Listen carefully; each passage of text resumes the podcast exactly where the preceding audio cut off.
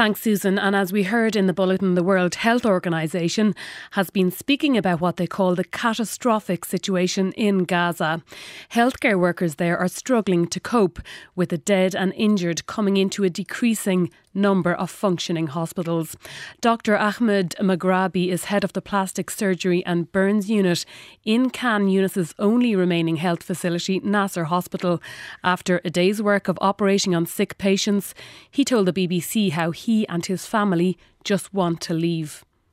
We are starving here. Uh, I don't know how, how I could I, how could I stand with with these mass casualties, with these mass patients. I can't stand more. I can't stand more. Uh, you know, I, I came to this point just today. I spoke with my wife. If we could just flee and leave all this behind us, can you believe that? Because I couldn't stand more. My wife, my children, they don't want to stay here because of these sounds of explosions. My children, actually, I, feel helpless in front of my children. I have a daughter, three years old. Always she asks me some sweets, some apple, some fruit. I can't provide. I, I feel helpless. That was Dr. Ahmed Moghrabi of the Plastic Surgery and Burns Unit in Nasser Hospital in Khan Yunis. Uh, earlier, we spoke to Christian Lindmeier of the World Health Organization, who told us about the worsening humanitarian situation in Gaza it's really difficult to describe. I mean, what, what our colleagues describe as to us is it's worse than catastrophic, and, and, catastrophic is not really describing it. It's a complete breakdown of any civil society uh, in in southern Gaza now, or Gaza in total.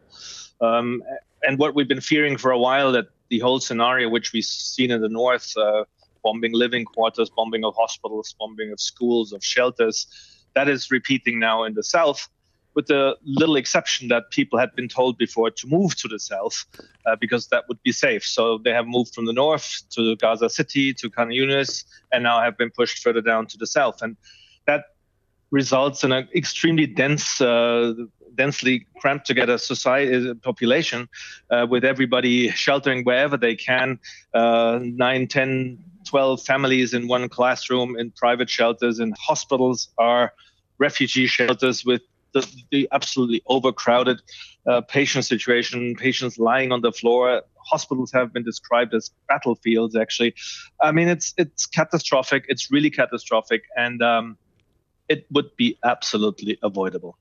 Yeah, and you spoke there about the people being increasingly forced into a smaller and smaller living area. Presumably, then that leads to big concerns about the spread of disease. Oh, absolutely. In, in any other conflict, uh, people could move on, even if that's not a good ideal thing, but at least they could move. In the situation of Gaza, people cannot move. There's uh, two two sides of this uh, tiny little uh, country is is is Israel. One side is a small border is with Egypt, and the other side is the sea. So they they literally cannot go anywhere. And the spread of diseases is now the biggest risk and we say that those who do not try, die from the bombing and the, the, the, the bullets, the rockets, may just as well die from diseases. And that that's what it is right now. We have um, waterborne diseases, including acute watery diarrhea, which is spreading. So we don't have cholera yet, but that's in its consequences not much different than any acute watery diarrhea. It's just the bacteria which is different.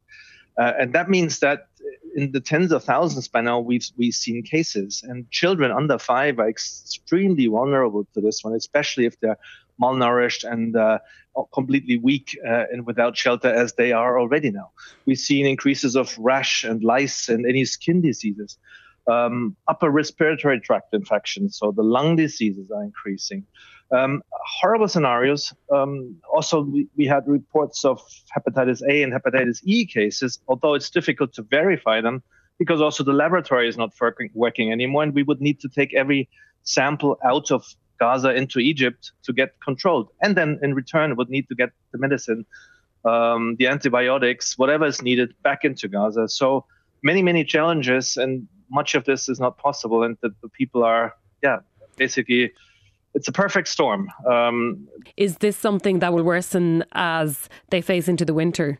It will absolutely worsen. Uh, first of all, because people will be cramped together even more because the attacks in Khan Yunis are getting uh, larger and larger. Attacks in Rafah are happening as well, by the way, this so called safe area. Um, so the situation will be more dense. People will be weaker. Uh, the winter is putting an extra challenge uh, on top of people with the respiratory infections and everything else. There's hardly any fuel uh, available for heating. People have started cutting down telephone poles uh, to get a little bit of wood still. So it's the society is breaking down and the diseases are doing the best for them. Uh, I was reading a hospital boss in Khan Yunis saying his team have lost control over the number of dead and wounded. Are we at a point now where the health facilities are barely able to function? Look, we have already only about 40% of, of uh, hospitals that are partially functioning. So we lost about 60% of hospitals so far.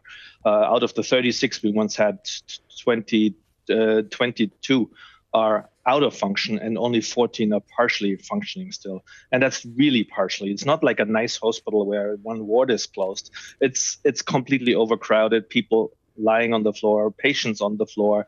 And the World Health Organization board is to review a draft resolution submitted by a number of countries urging Israel to protect humanitarian workers in Gaza. What can be achieved, do you think, by this resolution? Well, it's first of all important to show how many countries and how many uh, capitals around the world are actually concerned by this and are asking for a stop to bombing the complete population. Um, it is by now an, an attack on the people as much as it is an attack on Hamas. And that attack on the people has to stop. It, of course, always, any resolution, any resolution in the UN or a, a, a draft resolution uh, forward by uh, the executive board members at WHO um, needs to be implemented by the warring parties. And of course, that would be Israel in this case mainly. It's also concerning Hamas in terms of really giving out finally, unconditionally, the, the hostages they still hold. But it's always in the hands of those with the military power, with the power on the ground.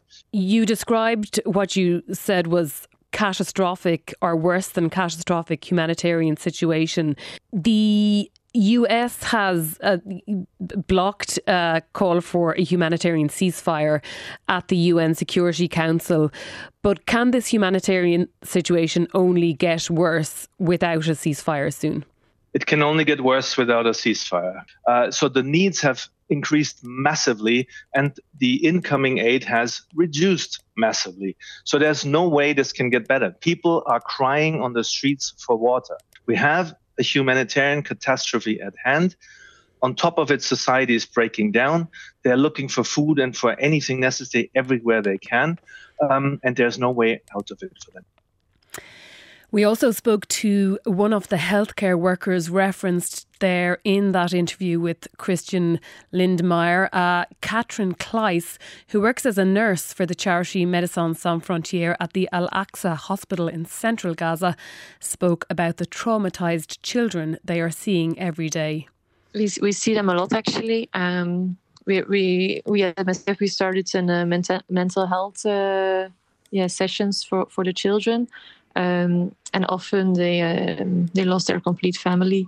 Um, yesterday we had a child who who, who made a drawing, um, and yeah, it, it, just showed an, uh, a picture, a drawing of a um, yeah of a bombing of her house with all her family scattered um, over the floor, um, all the bodies and the blood everywhere. That's that's what she was drawing, and she was a 13 year old um, who lost all her family. Katrina, I'm just wondering, can you hear fighting around you where you are at the moment? Um, yes, we, we hear uh, we hear the bombings falling uh, day and night. And Israel is has argued that Hamas is using civilians as human shields by placing command centres and indeed weapons within hospitals. Are you seeing any sign of Hamas activity in and around the hospital where you work? Uh, we're actually uh, focusing on the patients mainly. Um, we are a humanitarian uh, organization um, trying to give a humanitarian response in the in Al-Aqsa Hospital at the moment. So uh, we uh, you know we are focusing on the on the patients and, and giving a service to the to the patients. And your organisation has called for a permanent ceasefire. The US blocked mm-hmm. such a call at the United Nations. Without one, how much worse can things get there? Or do you, as a health worker, have any hope of any improvement in the humanitarian situation?